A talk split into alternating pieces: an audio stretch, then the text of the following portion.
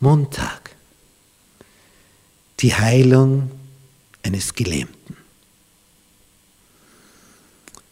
Wenn in Israel jemand stark körperlich behindert war, so konnte er natürlich nicht einer normalen Arbeit nachgehen. Nicht wenn einer gelähmt ist, seine Beine nicht gebrauchen kann. Was soll der arbeiten? Und seine Familie muss ihn durchfüttern. Und jeder zusätzliche, der Hunger hat, schmälert natürlich wieder die Essensvorräte der anderen. Daher hat man diese Unglücklichen gerne bei Tempeltüren abgesetzt, deponiert, dass sie dort betteln und halt ein bisschen etwas bekommen. Und die sitzen halt da und hoffen, dass der eine und andere eine winzige Münze bei ihnen zurücklässt. Und wir haben hier eine Schilderung in Apostelgeschichte Kapitel 3, wo Petrus und Johannes zum Tempel hinaufgehen. Das ganze Tempelgelände ist von einer Mauer umgeben und an jeder Seite, in jeder Himmelsrichtung gibt es ein Tor oder zum Teil auch mehrere auf der Längsseite. Und bei einem solchen Tor, da gehen Petrus und Johannes hinein. Und vor diesem Tor passiert jetzt Folgendes.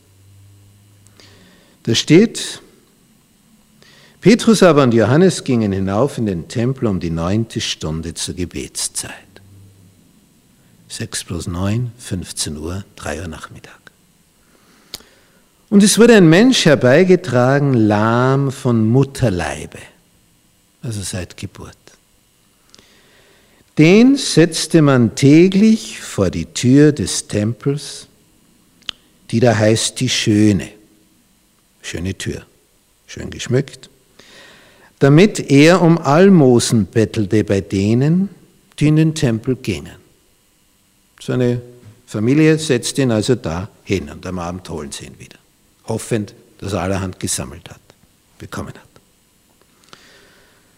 Als er nun Petrus und Johannes sah, wie sie in den Tempel hineingingen, beziehungsweise hineingehen wollten, bat er um ein Almosen. Und jetzt passiert etwas. Petrus aber blickte ihn an mit Johannes und sprach, sieh uns an.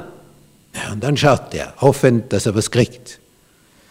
Und er sah sie an und wartete darauf, dass er etwas von ihnen empfange. Was kommt jetzt?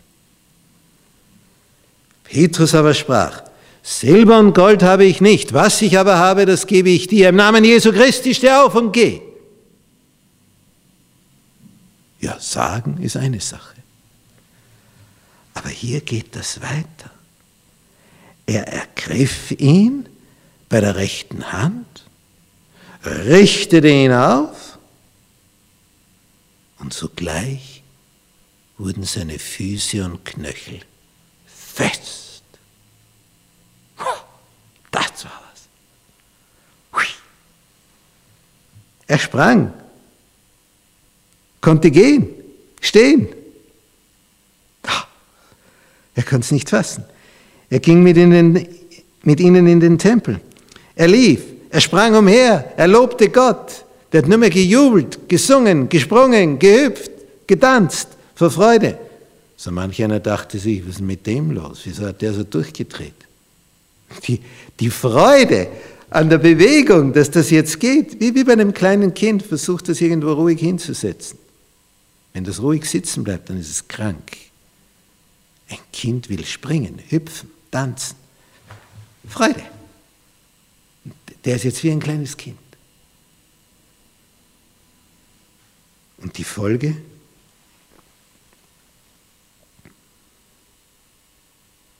Das sehen alle.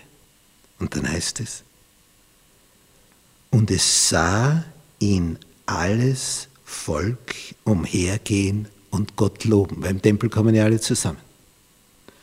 Sie erkannten ihn auch, dass er es war, der vor der schönen Tür des Tempels gesessen und um Almosen gebeten hatte. nämlich gebettelt.